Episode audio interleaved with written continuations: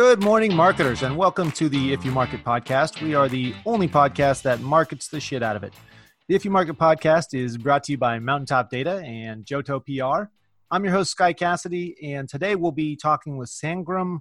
Oh, see, now I'm going to, I always mess up the names. I should have checked with you on this ahead of time. Uh, Vajre of, uh, ah, nailed it. of, uh, that'll be the only time I get it right, I'm sure. Of Terminus about uh, account based marketing if you're listening to this podcast, you're probably familiar already with Sangram and uh, and hopefully uh, account-based marketing. But we're going to be pouring it all over today.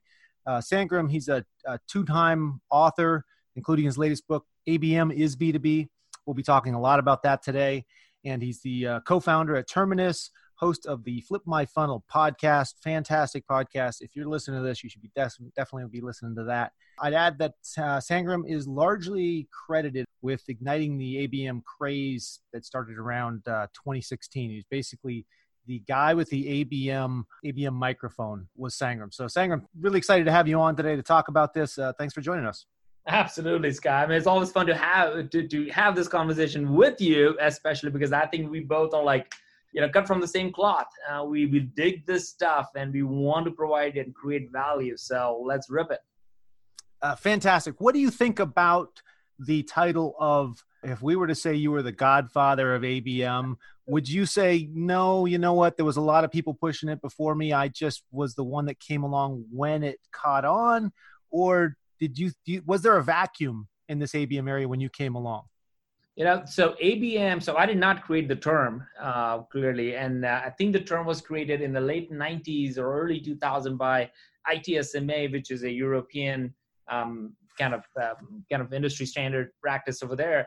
And uh, but it never really caught on uh, in America at all, um, and and the, the large marketplace for until 2015.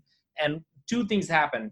One, I left Pardot and Salesforce and started Terminus with two co-founders John Miller, who ran marketing and was a co-founder of Marketo, left Marketo and started Engagio. So two of us started, who were the marketing automation people, started two companies that were all about account-based marketing. So in some way, I think it created. So I would totally not take credit. I think John has as much as me, if not more, to do with helping build this category, bring awareness to the marketplace. The one thing that I felt really privileged to do is that we built a whole community around this with Flip My Funnel. So not about just Terminus, but a whole 10,000 plus people community. We do like 10 plus conferences we have done in the last four years.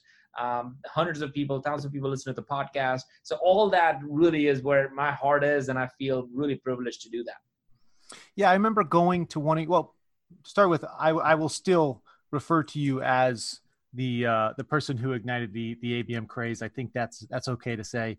You were out there championing it and pushing it so hard, and always have been. Um, so obviously, it existed the first time there was a salesperson, and I think a lot of people rightly say, "Isn't that what sales is?" Did you come from sales? Do you have a sales background? No, I don't. But I so I get a lot of flack for this, and it's okay. And I want people to to go ahead and do that. It took me ten years of therapy to get to this this culmination point that the value of marketing is defined by sales. And and I say that with a lot of empathy to marketers because I'm a marketer. But the reality is, when was the last time marketing got more budget when the sales numbers were down? Right. And when the sales numbers are down, usually they don't lay off salespeople because those people are bringing in revenues. They get rid of some of marketing. Absolutely. so it, it literally is a two part of the same coin. And, and more importantly, you, I think marketing exists to incrementally or exponentially grow sales. Mm-hmm. And that part is something that I think in the marketing automation space and marketers by marketers for marketers and all that jazz really push marketing to have more budget and more insight into stuff and more technology. But they were not doing a lot of times what I think they were supposed to do from day one, which is to drive business. That's well, why you exist.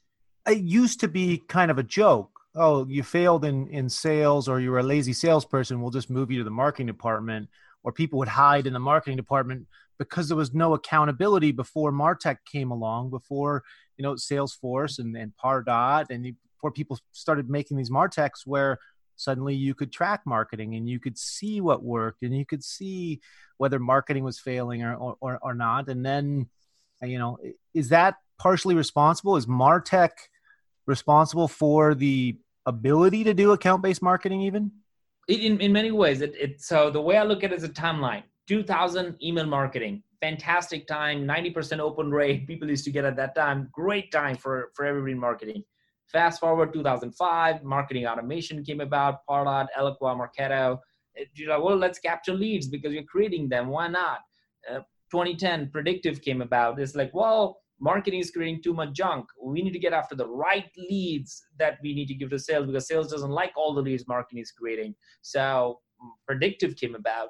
And five, fast forward five more years, 2015, ABM came about. What you see in all those things, email, marketing automation, predictive, and all the different categories that were created, they were all technologies.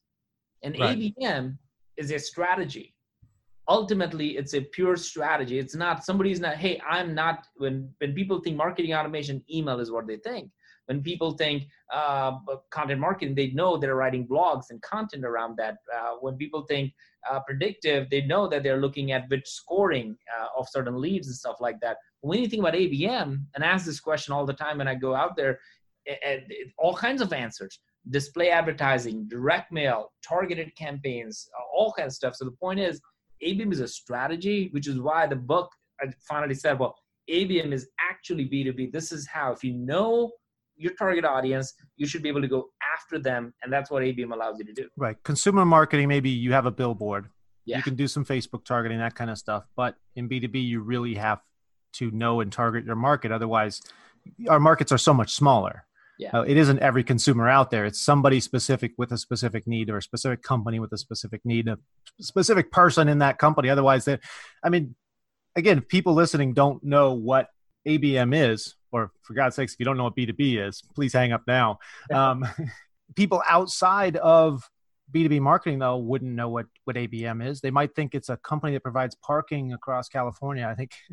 Yeah, I, went, went, to an event and saw that, and I was like, well, "This is really weird. The whole parking lot is branded." It's like, no, it's just an acronym that happens to be a the parking company. Um, yeah.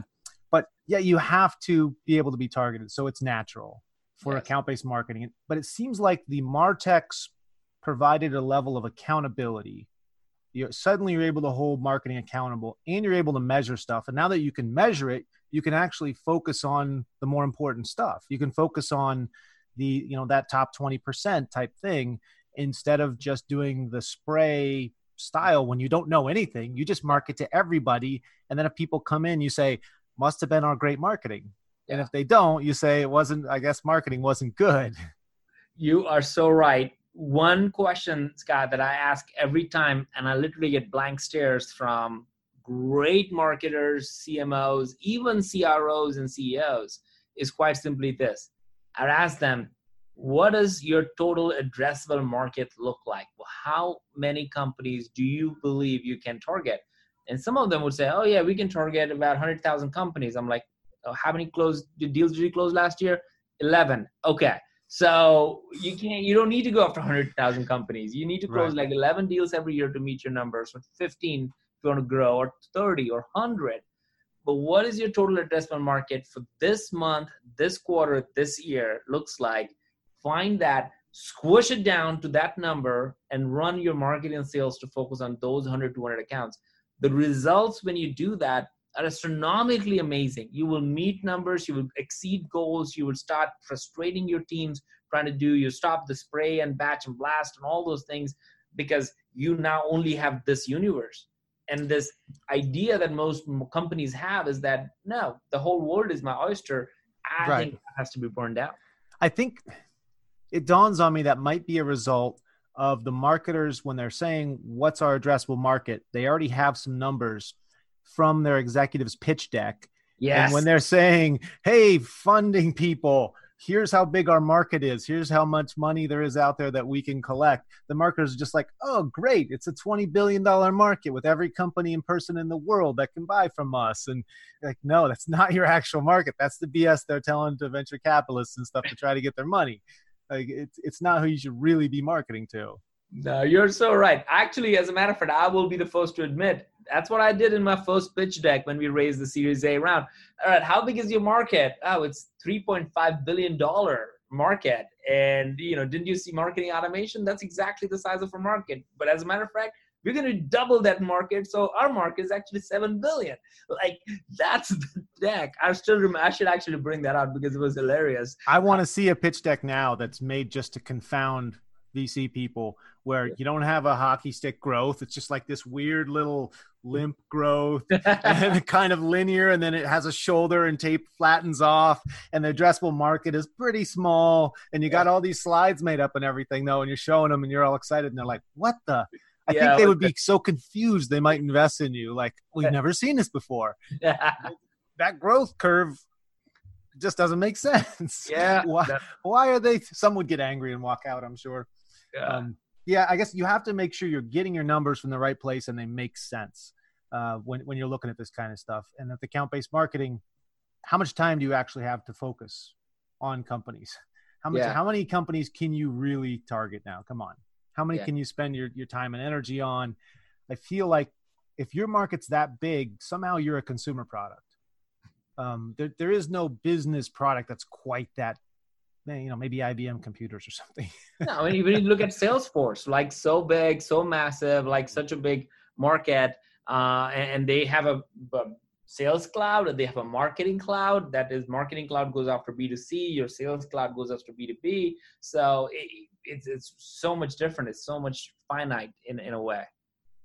I want to I want to take a quick step back here. Um, we kind of just blew right into this stuff because we're so both so interested in it. For for the listeners who aren't just completely uh, familiar with you already, can you give us a little bit of a kind of description of what you guys do over there at Terminus, and then uh, what your day to day is?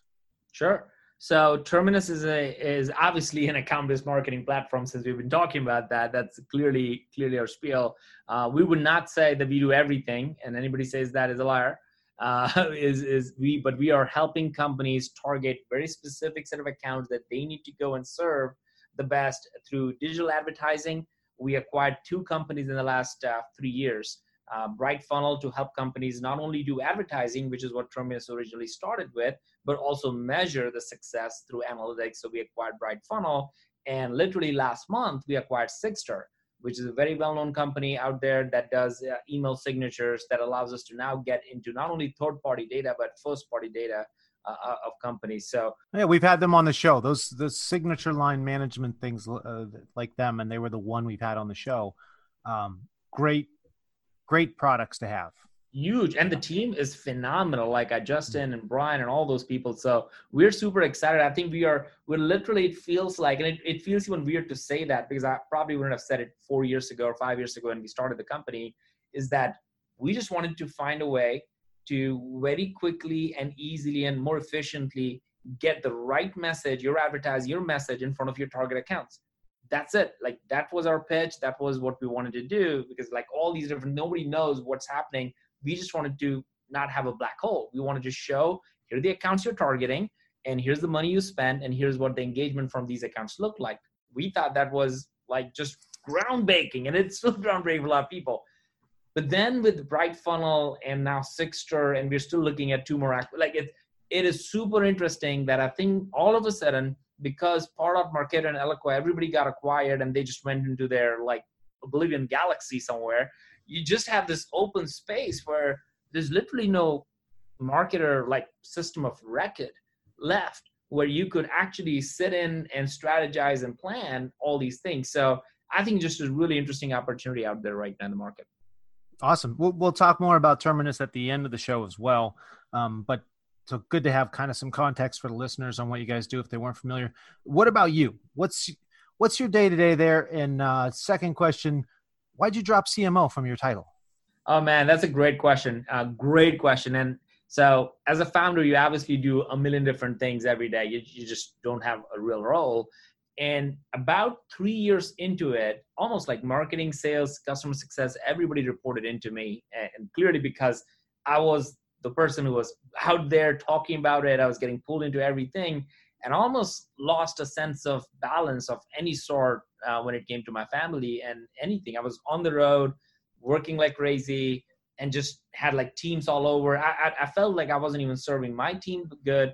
I wasn't. I was trying to serve customers all the time, and I was not at all serving my family and it, it just became a really crazy period of my time were you in that zone where you find yourself bragging about how little sleep you're getting i, I found not only bragging but on borderline prideful of how bad i'm doing which makes no sense. So it, it we came to a point like just being very honest like my wife and i had a really hard to heart conversations like i don't even know you.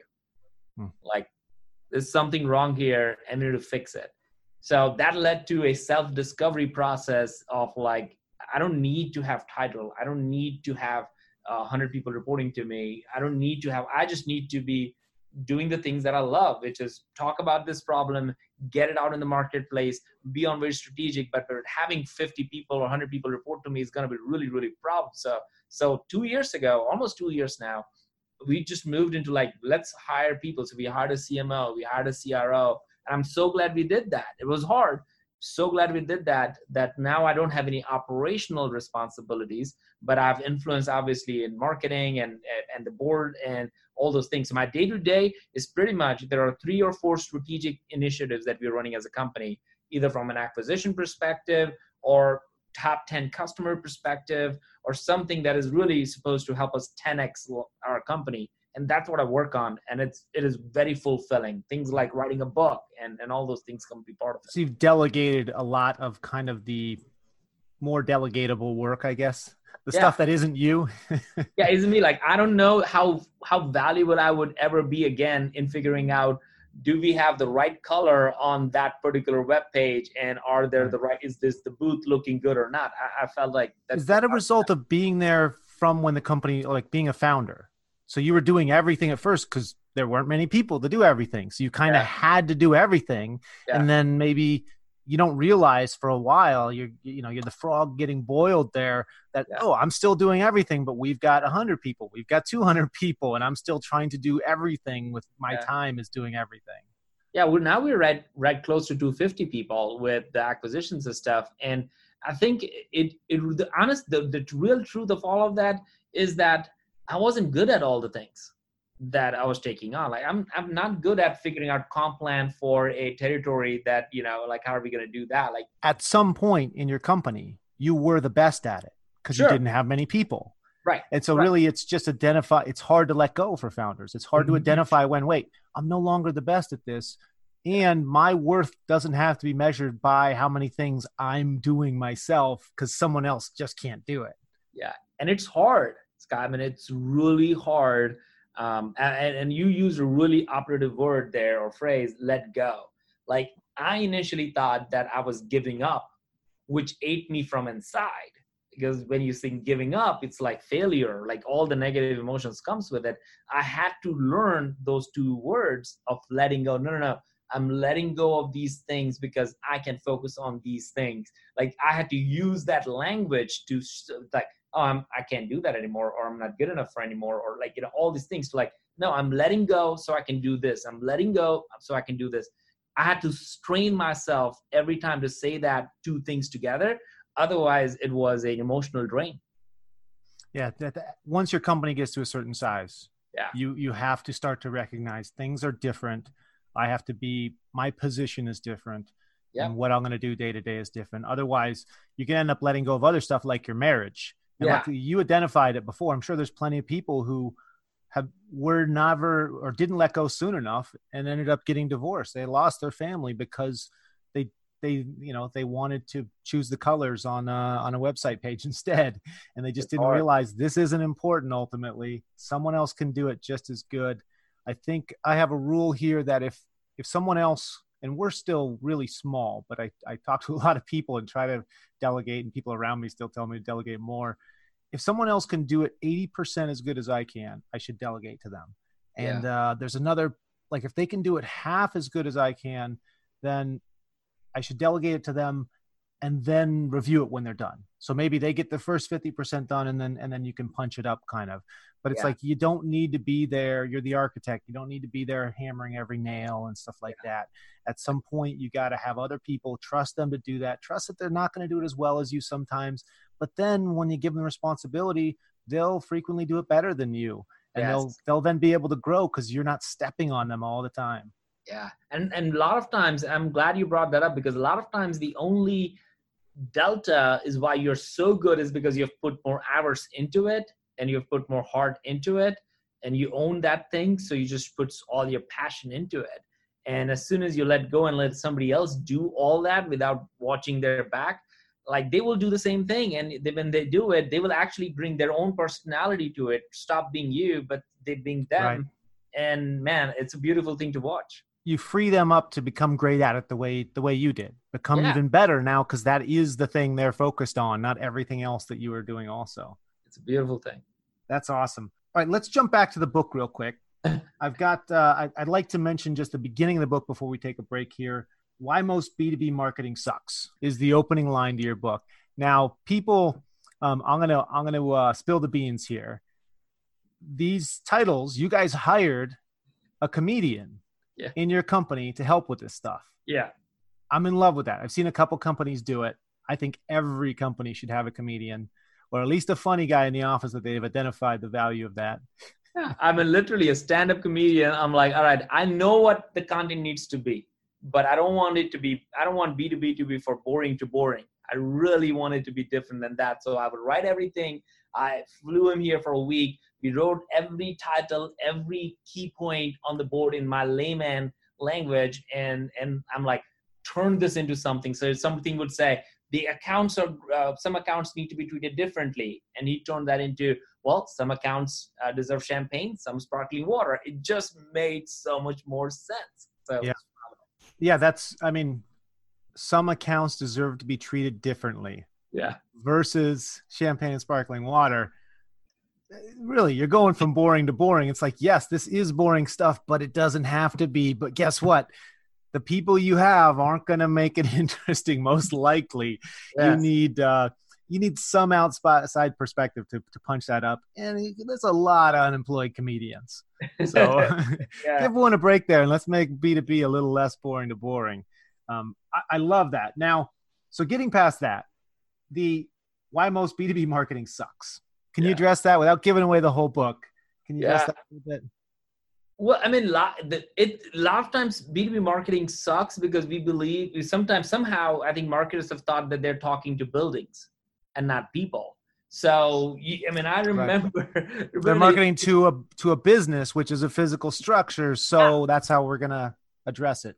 Yeah. yeah, like how many people actually read data sheets, and how many people actually read um, uh, the whole believe that your case study is actually true not fabricated right if you start how many people actually read your newsletter that really really is like you know three people working on it night and day and oh so, my god hire a comedian for your newsletter for christ's sakes. Right? So all these things i think we just have made it boring because we feel like we're selling a piece of software and technology so it needs to be all these uh, yeah right. that's just not true. I think we're still in the business of communicating with people. People have emotions. People have love humor. And as long as you can appeal to all of those things it's great. So b2b marketing sucks because i think most companies sell it as if they're selling to, to an actual physical building. So i remember at pardot we actually had a physical cutout of our customers in the office almost in every single corner. Because i wanted everybody to know you're selling to sam and Miranda. Like those are the two people. They came to the office. They're physically now forever. So you got those stand-up cardboard things. There's like yeah. Chewbacca's over here. And, totally. Uh... and literally, and had them like a, a, stand-up thing with a almost like a whiteboard in their hand, so people can write down what does Sam care about on the whiteboard that that so nice. it literally created like people would ask the question like all right should we create this piece of content? Or what would sam want? What does miranda want? Like and i think it changed the way we talked and thought about it.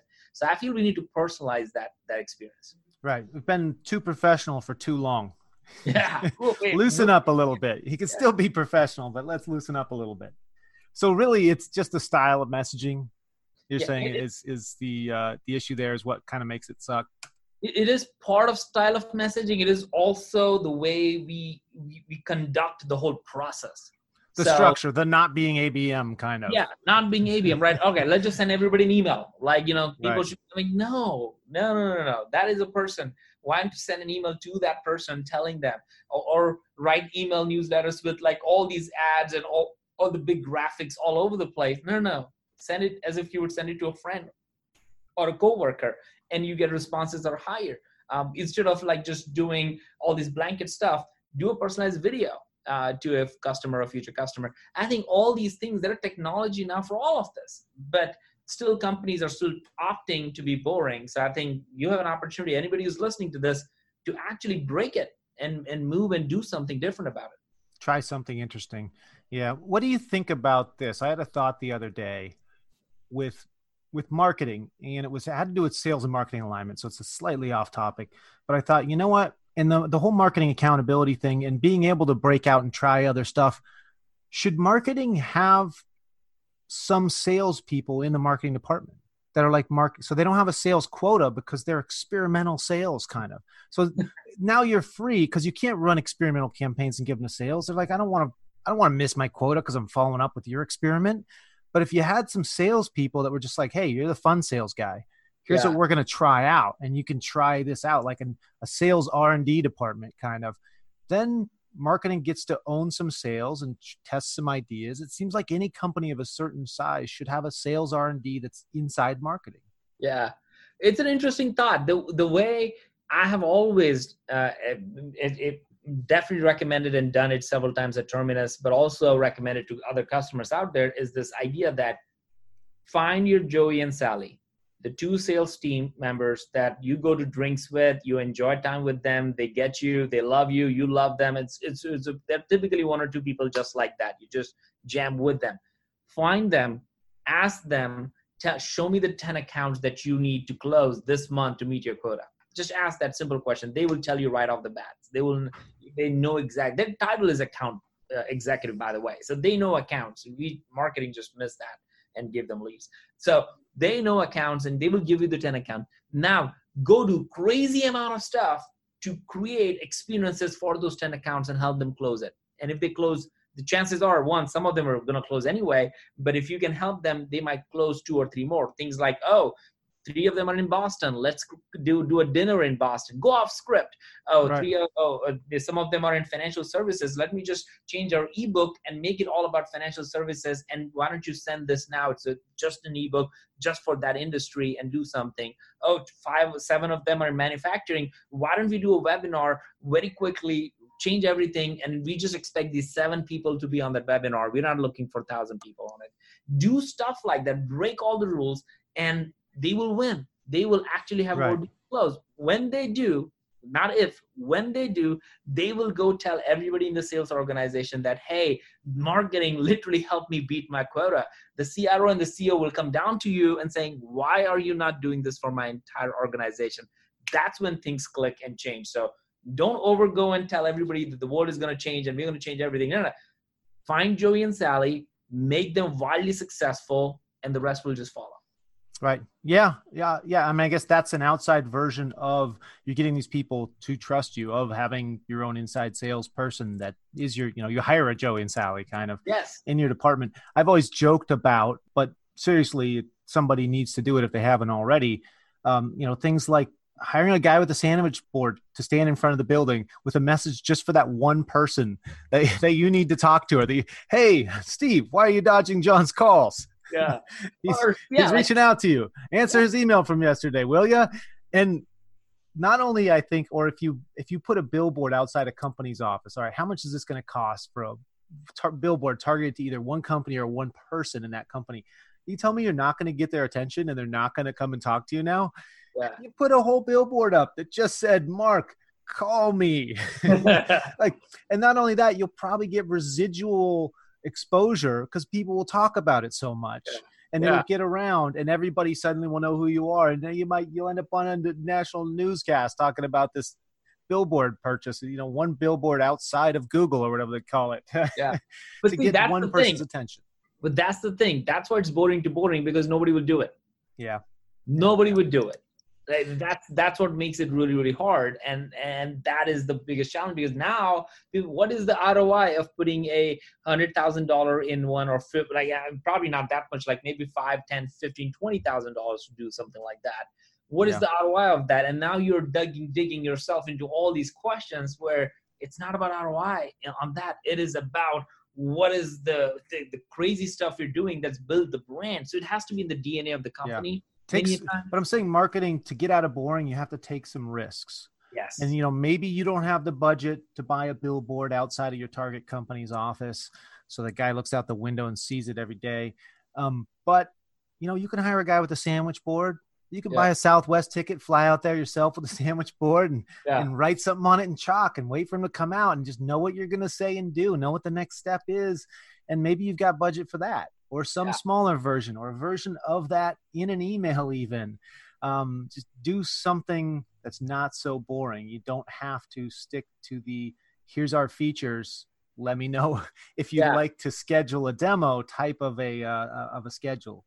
Now, some easy examples while we're talking about that was like we would send like a box of pizza and saying, "Hey, we, you know, it's a lunchtime. We this is for sales and marketing together. We're sending you three boxes of pizza tomorrow afternoon um, uh, for one uh, like at noon. It will hit right at eleven thirty. Feel free to have it, and I'll be on this Zoom call waiting if you guys want to join while you're eating your pizza or something like that. We've done yeah. that. Send Jeni's ice cream. Like, hey, marketing sales, have fun, right? Great thing about account-based marketing you're taking these 10,000 accounts that you said were your addressable market, and now you're saying, here's 500. Yeah. We're going to spread the budget across these same accounts. So guess what? You can do a lot more interesting things That's because you have point. so much more money per per account now. Yeah. You can say, "Oh, we can afford to do that because guess what? We were only going to close like you said 11 deals anyway." Yeah. Now all of a sudden we're closing 12, focusing only on 500 of the companies. This is confusing. Why is this so great? Well, read the book. Listen to Sangram. He's telling you this is what you should be doing. Stop pretending the whole world is your is your market. You have a market. Go conquer it. Like, uh, yeah, this stuff's great. I mean, okay, everybody listening is probably familiar with account-based marketing already, but you're familiar with it as a general concept. Like you read a book like this, and you listen to what Sangram has to say, and it starts to sink in more the, the benefits and how like basically this used to be all we had. And yeah. then marketing came around, but it wasn't we didn't have the right setup to really do it properly. And then the technology started to get us there. And now we're there where we can get back to marketing the way you should be marketing and I'm sure it's only going to get better. We're only going to have better text. Terminus is only going to do better at being able to connect. My company does data. We're only going to get better data to help you target more niche, the right people at the right time. Again, the right people, the right people, the right people, the right accounts. Um, so you take advantage of it. You don't have to market like it's the 80s anymore. Yeah, and your customer expect you to do better. I think that is the part where I think we have started to because we all live, we are all people. Again, if you're not trying to sell to a building or a robot, you're still dealing with people. So that's the story. And you, ex- we all expect Uber and Netflix and all of these things. The same people are selling, and now I don't know why that. Oh, that's B2C and B2B's got to be so different. Like, no, there's the same person who watched Netflix and Uber, and I, I think I really, really do truly believe, Scott, that if people even take 1% of what we're talking here and just channel that energy into like you know what we're going to craft this week we're going to do videos as opposed to text emails or this week we're going to do direct mail and send Jeni's ice cream or a pizza and try to get appointments with our top 10 accounts. Or this week sales uh, marketing we're going to focus with with with Sally and Joey and find those 10 accounts and do something interesting for them. Break the rules break the routing system break all that stuff. We're just going to go crazy and make them successful. You do that. You get that mindset on. Do it for a week man. I really do believe it changes the culture and the results will speak for itself now, I'd, I'd like to make sure people didn't take the wrong message away from that. When Sangram says do it for a week, he's not saying try account based marketing for a week. And if you don't see the results, well, it didn't work out. You have a thing called the sales cycle. Uh, yeah. you need to, to, try anything new out for long enough to see it work. Now, if you're looking for a lead and you can generate a lead in a short period of time and that's your measure of success, great but you can't do account based marketing for a week. And I know that's I know that's absolutely not what you meant. Yeah. Um, no. But people will hear that and be like, "Yeah, I got to convince my boss to let me try account based marketing for a week." Like, no, no, no, no. Yeah, but what will happen in a week? I'm so glad you brought that up. What will happen in a week is that there will be some milestones, some things right. will start changing. The salesperson will start feeling marketing really cares about me they actually are doing stuff for me they will give you credit uh, on certain things and certain things. So movement will happen. You will actually create content that makes sense and people are engaging with it. When you start seeing movement results are happening. So you're right you will probably not see significant results in a week by any chance but that mindset shift for one week will hopefully convince you and your team and your boss and whoever that this is probably the right way to do it. Yeah make sure if you're testing it out that what your your measure of success is something that's achievable in the time frame that you're you're looking for it in. I, have I've heard horror stories of people doing these short, you know, these short trials for account based marketing and just not seeing the returns. Not true. Um, yeah, it's like uh, you're measuring if if your measurement of success is, hey, Sally thinks maybe she doesn't hate working here anymore. That's a that's a nice thing, you know. There's a lot of good that can come in a week um, just just internal uh, in, in, the office, especially if the first thing you do is hire that comedian. Um, everybody's sitting on whoopee cushions around the office. All uh, we did that in the first year, man. That was all the rage. Uh, the first year was all whoopee cushion. oh God. okay, you know what? At this point, we're gonna have an awkward break because we're rolling through too much here, Sangram, to to stop and take a break. Break. Well, if you're looking for a reliable and secure webinar solution where you can organize your product demos, online meetings, sales presentations, go on clickmeeting.com, supported by all the tools and Webinar Flywheel, where we help you to put all the tools in the sales process, uh, where, where you achieve your growth, your business growth, because your, your business goal is our goal. Find us on clickmeeting.com something I'd like to get to. There's so many things in so little time with you here. You wrote the book, right? With account based marketing, with a lot of the type of things we're talking about, um, marketing has a hard time justifying them. Again, they got to convince their bosses, hey, I know we've been doing this and we exist as a company, so why change what we're doing? But trust me, you want to grow, you want to make more money, this is the way to do it. How do you measure success and or sell your superiors on something not just like account based marketing, but writing a book, having mm. a podcast. Like we have a podcast here. I'm the CEO, so I can get away with it. I tell people, yep. don't worry, we're not measuring anything. There's no level of success. There's no ROI. There's zero clients that we are going to tell if they came from the people ask me how many downloads we have. I say, I don't know. We don't yeah. look at any numbers. That's not what it's about but I can do that. You have a marketing manager who wants to do something, who wants to try something new. How do they sell that and how do they measure it and should they measure it? Like like how do you say I want to do XYZ that's different and new and not get in trouble for it? Yeah.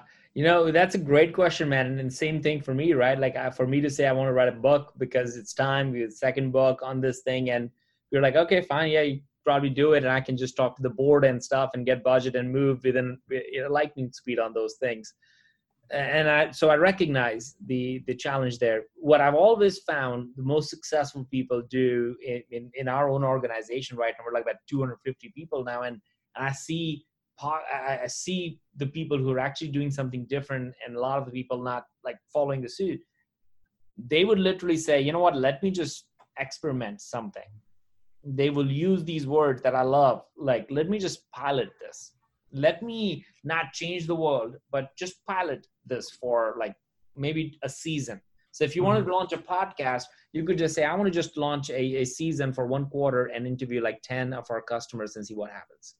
And and that is a much easier consumable thing for the executive team to say, okay, well, it's just one season, it's just five thousand dollars, and if it works great then we can look at it but if it doesn't at least you know we didn't burn through everything now if you say i want to run a podcast and you know it's going to be then it all of a sudden it becomes like about right. that thing if you're saying i'm going to shift all this we're doing over to something new so it has to be a little r&d side experiment kind yeah. of yeah. do something small measurable and and simple to pull off kind of yeah and not not oh, not boil the ocean not make like even when i tell companies say okay we're going to go abm i'm like please do not go and tell your company you're doing ABM. I'm like, but that's what we're doing. I'm like, yes, please uh. do not go and tell everybody you're doing ABM. You're going to change the metrics. You're going to measure different things. We're going to change. Right. The, no, no, no, no. Please never, ever say that. Never. just go in and do your job and now look at it from this lens of accounts lens of uh, increasing velocity of your deals lens of helping joey and sally to be super successful. Just use this lens and, and and do this for a good period of time. And all of a sudden when the results start bubbling up then you can say well the results is because of this and now you get support and credit. But please don't go and say we're going to be abm it makes just sense. No it's too much of a shock to the system. Right. Now, at some point, I mentioned earlier that I, I think Martech really allowed ABM to have the explosion it had because you can track, you can hold accountable, you can segment so much easier. It doesn't take so much manual work. So you can, you know, sure, you're focusing on less accounts with ABM, but it's still taking some previously extremely manual things and scaling them to those few, but still too many accounts. Yeah. Um, so at some point it seems you have there's some martechs you're going to need to incorporate and some of those might cost money. So you may be able to do some abm style stuff and restructure the way you're doing some things without having to make serious changes but at some point you've got to make a tech stack that's abm friendly. Right right. And i think that's where we we, we what we have in the book is the team framework. Um, that is literally being like i see people using that in the board now um, which is mm-hmm. super cool because it literally takes away marketing and sales conversation. The team framework is literally target, engage, activate, measure. TEAM, target, engage, activate, measure. It literally allows you to say, all right, you if you want to have a conversation with the CFO, tell them that here are the tools for targeting, for engagement, for activation and measurement. Your CFO will finally understand what marketing is spending all this money for. Like because ah, they, so you might be able to sell them on, hey, would you like to be able to measure what we're doing better? Yeah, like here's the gap. We don't have anything to activate our sales uh-huh. team. We don't have so so now you can have an intelligent business conversation with your CFO. Mm-hmm. Uh, with the board, you can say, well, here's our targeting strategy with our top tier accounts. Here's how we are engaging them on their terms through certain things that we're doing. Here's how we're activating the most important part of our business which is the sales team to close those deals.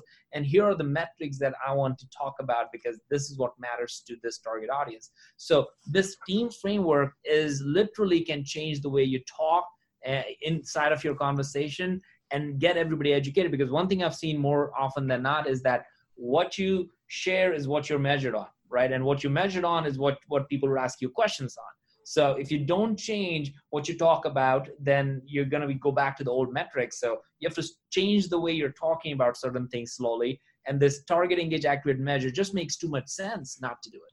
Right. I know two chapters in your book. There's five chapters. Two of them are about this team framework. Now, just to obviously not me asking for a friend, uh, team framework acronym, or is that actually changing the framework of your marketing team? Yeah, it, it's literally interesting one team is also our um, internal core value. So I'll tell you a quick story. Like about two years ago, uh, we had um, we had a big powwow in the executive team, and we are trying to figure out like what we're doing. And then one of them said, "Hey, one team now. Like let's just focus on the one team. We need to go and do this thing as one team." That was so powerful that that became our core value and then when we started looking at all the different things, it was just so happened that when I looked at the flip my funnel stages and stuff, we saw that well, it, it's actually kind of aligns with the team acronym. So we started to adopt it, and customers started to adopt it, and we started to see in like presentations of other people. We're like, we better create this a framework and put it in the book. So it literally led from that hyper active conversation to now a framework that I think hundreds of companies are using today. So it's uh it's kind of a B two B double entendre. Totally. Is. Yeah. It's, totally. it's, like it's not either or. It's both. Don't worry yeah. about it. so you go in a team meeting and and sales and marketing work in a team meeting, figure out your team yeah. framework, report on team. It it actually simplifies a whole lot of things. And chapter let's see, chapter four here is you can start today by yeah. putting the team framework into action. So really, when it's how can you, I guess another great thing about account based marketing, probably one of the reasons it's caught on so well, is it's not an all or nothing. It's not you've got to change everything you're doing and reinvest and completely switch over to this from that.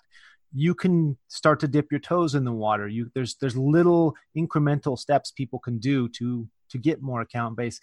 And honestly, because the technology, it makes sense. It's just the next thing. It's where things, you know, it's it's where you should have been the whole time, but we didn't have the technology for it. I think it's, it's um, the right place to be. Speaking of which, do you have a favorite tech stack for account based marketing? Wow, that's a great question because that really is a very quick way to make enemies and uh, in, the, in the in the stage that I'm in right now. That's a great answer. Like no comment. They're all good. Um, They're all I mean, fantastic. There's plenty of great interchangeable parts. Yeah, you know? Uh, absolutely.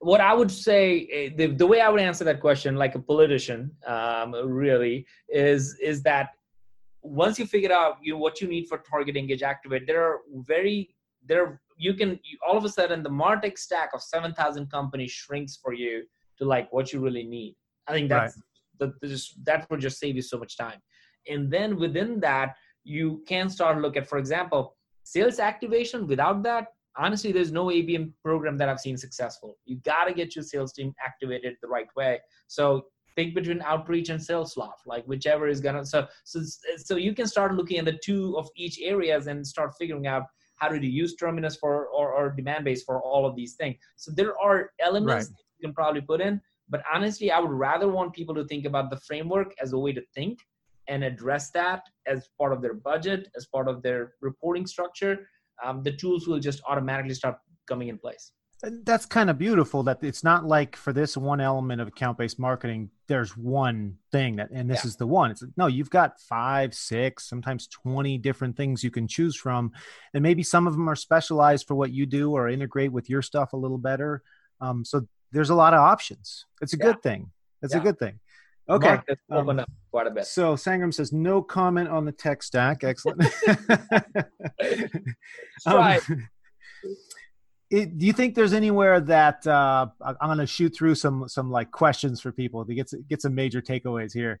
Uh, do you think there's anywhere any any specific area that's holding account based marketing back right now? Is there something that's missing that needs to be better? Maybe that the Martechs aren't quite integrating as well as they should, anything like that? Yeah, I, I, think today what's missing is there's not a clear command center for people to go in and say, all right, here's where I'm going to do all my account based marketing from. Obviously, we are trying to be that, but today, uh, I think most customers or most companies fail or, or have a challenging time to like, all right, I'm doing this here, I'm doing that over there, and they're all not connecting for me to have a Salesforce mm. like view of everything I'm doing for all the accounts. And I think that's hurting and causing people to go through hoops. So the modular nation uh, or the modular um, setup is great in Martech because you can plug all these things together, but they overlap in a lot of their what you can do. Like, should I do this in this or in this? Because they both, you know, they have overlapping functionality sometimes, yeah. um, and then maybe they don't integrate as fully as they should. So you're having to jump around and, and try to figure out oh. which which area to do this and that. Yeah, that's why marketing operations is so hot right now because that's what they do is like keep plugging things in and try to sort yeah. through stuff, and it's hard. My philosophy on that, and I, I talked with Scott Brinker a while back, and I, you know this isn't mine I, I feel like i'm i'm taking from him and and mixing myself in a little bit is um that's kind of where martech's going martechs now have matured to the point that instead of having all these different technologies and people just come up with a function you have Sigstr. Okay great. But as a standalone thing it's really difficult to properly integrate with all the others the way you need it to to really get the value to have information pass through. Everything's siloed kind of. And there's integrations but they don't hook and pass the information through. And before these martechs really matured to where they had to compete on that on you know everything passing through properly um, they're just competing on functionality and oh we can do this and on getting the word out. So the, the customers are kind of losing because the stuff isn't integrating properly and you have this huge market and that's fantastic. But uh, martechs don't talk to each other. Like nobody's getting along with each other. You guys are like okay you probably looked at it and said we could partner with Sigstr but that's not good enough. We need to buy them yeah. Because partnering the communication it slows things down. The customers lose yeah it's it's hard like it's it's it's so on point man. I think that's the number one pain i think most marketing organization most cmos have today. They got 20 tools and they're trying they're actually just using five of them really well. The rest 15 are kind of there overlapping hard and not connected and are not able to derive the most value so i look at 2020 as a year where companies are going to consolidate a lot more so you actually, I think companies are going to see going from 22 different tools to about five or 10 tools, and they and, and do really well around those because those tools is trying to consolidate a couple of other players in it. So I, I think it's a it's a good time to be a marketer because you're actually going to I think should save more money and be able to invest in the right accounts. Yeah, and and I would say a warning to Martechs: if you have a small Martech out there, be friendly with other Martechs. Be really easy to partner with them, or you're going to be left behind because your competition is going to get bought and absorbed by someone else, and then the features will integrate cleanly with what people are using, or someone else is going to communicate with the other martech companies not yeah. be so greedy and so worried that that they're going to make a deal and they don't get the best deal possible. And you're not going to integrate with people and the customers are going to go to the the martech that integrate. You know i i had a, a um, marketing operations person on a while back and i told her i really want to get rid of your job. You're saying they're super popular but they shouldn't be. They're not marketing. Yeah. they're this they're a side effect of martechs not communicating not partnering properly and not integrating as much as they should. So you have to have this. Like yeah. you don't have a marketing operations person for an iPhone. Everything is there that needs to be there and it all functions together properly. You don't need a guide to help you through everything. Right now we need a guide because all of us Martechs, we're not communicating. We're, everybody's too greedy and they won't talk and they won't partner and they won't integrate because how how am I going to get paid? How is this going to like stop worrying so much about that. The customer needs you to integrate, and somebody else is going to, and you'll be left behind. Yeah. I, I think that'll be great for ABM too. The the more integration, the smoother this stuff can happen, the better you can target your accounts uh, cleanly, thoroughly, and think about you know which line the comedian wrote you want to use instead of uh, instead of going over your marketing operations stuff all day. Totally, totally. Um, okay, moving on on the questions here as fast as I can. Typically, I don't go through just kind of preset questions, but with you, there's things I want to know. I want the information in your head, Sangram, and so do the listeners. All right. If you had to pick one thing that people need to make sure they don't do in their account based marketing, what would you say? What's the most lethal thing? Um, well, one, don't announce everybody that you're doing ABM uh, because that would be a problem. Um, the the other part I've seen companies do is that uh, the most lethal thing is like going back to the old metrics to prove ABM is right. So example is like I've seen companies do ABM and their traffic drops by like seventy percent, and one of those stories right. is fuck And then oh, they freak out. oh, we failed. Oh my God, look, it's terrible.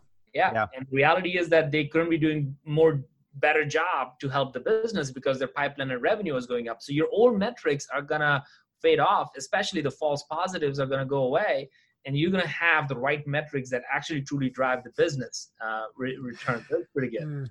Let's say if you need to sell it to your bosses and not have these metrics that they think are important yeah. um, suddenly tank and then freak out about what are you doing sure your traffic's going to drop but just you know, send out an old school style email campaign with the subject line, I found your dog, link to your page, and you'll get a bunch of bogus, fake, no good, angry traffic, but you you won't see those numbers drop because you're going to yeah. have one hell of a click through rate with a uh, that kind of. Now you might get a lot of complaints as well. So actually, I'd say don't follow my advice. That was a joke.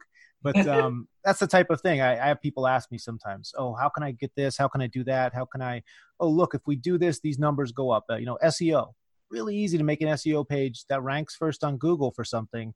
Yeah. Really hard to make it rank and have people come through and actually convert to something.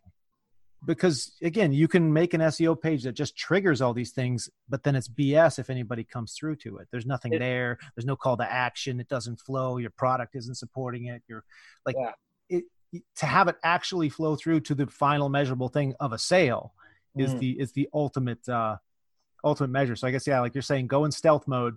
Yeah. At least long enough to see your results come through on the sales cycle. So you can say everything dropped in the middle here, but the end increased. And what do we really care about? That's exactly right. I mean, no, you're not going to lose your job if your pipeline and revenue numbers are going up. Right. Yep. So keep the final metric of sales. Yep. Come up with some new metrics in between for what with account based marketing you should really be measuring and paying attention to now and, and, and caring about. Let's see. Do you have any rituals you do to get yourself ready, to keep yourself motivated Yeah, well, a lot of there's. I think, and I keep going through in and out of a lot of these things, right? Because you try something, it works really good for a little bit, and then you're like, all right, I need something else to do. Um, but one thing that I've done for last four years very consistently is like I journal like three to four times a week. Um, actually, with my son, which is really really fun to do.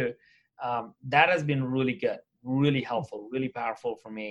Um, the other part, the, the other thing that I've learned about myself, and everybody's different, is my morning. I need the first hour of the day for myself.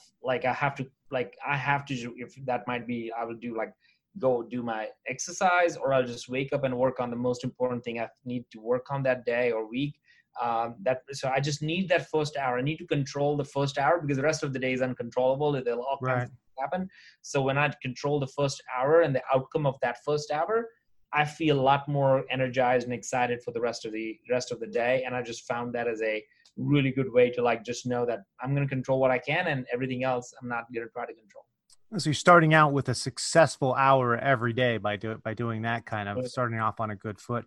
Yeah. That kind of goes back to I guess I'd mentioned earlier the the culture, and I'm sure it's out there. Some it used to be the thing of you know oh if you're getting eight hours of sleep a night then you're a loser and you're not actually committed to to winning yeah. in this company and the people who brag about how many nights they go a week without sleeping at all those are the studs yeah and i i feel like it comes around to what you said earlier of eventually you realize you know you need to take care of yourself and your whole value isn't how many hours you're putting in unless you're an entry level you know working in the trenches person, once you have actual value to what you're doing, it doesn't have to be doing it 12 hours a day anymore. In fact, that is going to be hurting you.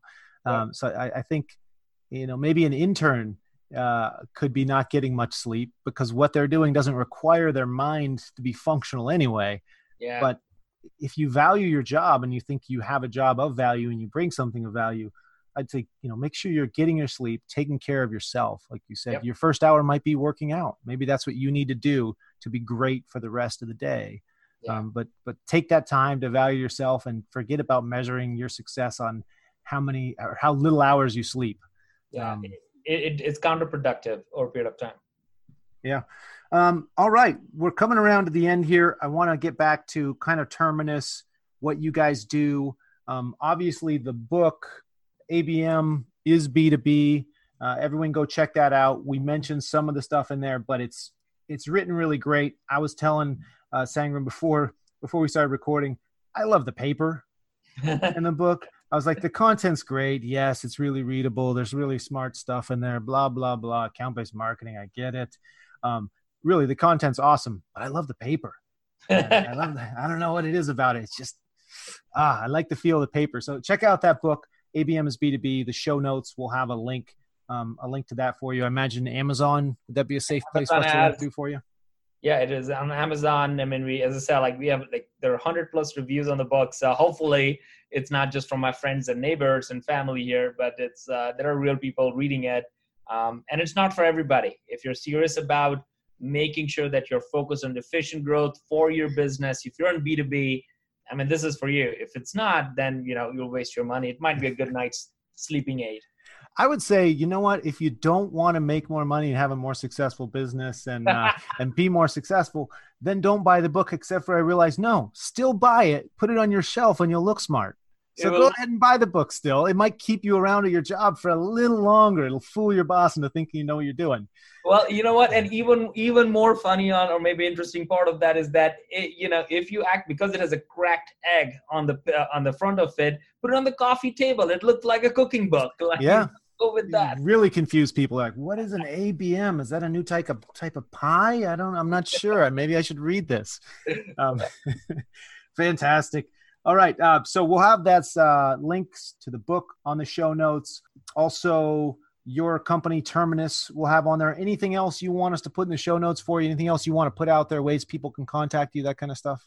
Um, I'm uh, I'm on LinkedIn. That's the only place I'm on. So uh, hit me up. I love sharing stuff on a regular basis on it, and love to engage. Great. We'll put a link to your LinkedIn on on there as well. But as we always say, just put the name in and uh, and it'll come up. Type in B2B on, on LinkedIn, and I'm pretty sure uh, Sangram's uh, profile is the one that comes up, uh, or not B2B. I'm sorry, ABM. Put in ABM, and here here comes Sangram for you. Yeah, I was first introduced to you back. It probably was around 2016. You guys were just starting to do your account-based marketing, uh, flip the funnel events. And yes. uh, I, I, went to one of those and was just kind of blown away with what you guys were creating there. So really excited to have you on. Um, really excited to have you in the B2B industry. Everything you're doing for B2B marketing is fantastic. Um, we all appreciate it. So uh, please, uh, listeners, everybody listening, uh, what are we going to ask you to do this week? How about you uh, share us on social media? Come uh, check out our uh, my LinkedIn profile, maybe, and we always post these these episodes up there. And share it around with some people. They will definitely appreciate hearing everything Sangram has to say here on this episode. And um, on behalf of the If You Market team and Sangram Vajare, no, you had it, it right the first time. Yeah, yeah. yeah. Uh, Vajre? Yeah, well, I'm going for the Beyonce. I'm like just one name. Like you know, you don't need the full name. So like Sangram uh, will do. okay, and on behalf of uh, Sangram of Terminus, thank you for listening to the If You Market podcast, where we believe if you market the shit out of it with ABM, they will come. All right. Thanks, Sangram. That was awesome. Thank you, buddy. Thank you. The If You Market podcast is brought to you by Mountaintop Data. And at Mountaintop Data, we're all about data for B2B marketing. Our goal is to improve the quality, depth, and coverage of our clients' targeted marketing data while removing the technical pain of accessing and implementing data. We help with everything from new target contacts to appending and cleaning existing data, all with the goal to free you and your team up to focus on creating great marketing experiences. Check us out online at mountaintopdata.com and sign up for our new Top Data Search tool and get free access to search our database of over 30 million business contacts. Use the code hashtag IYM when signing up and get 200 free credits.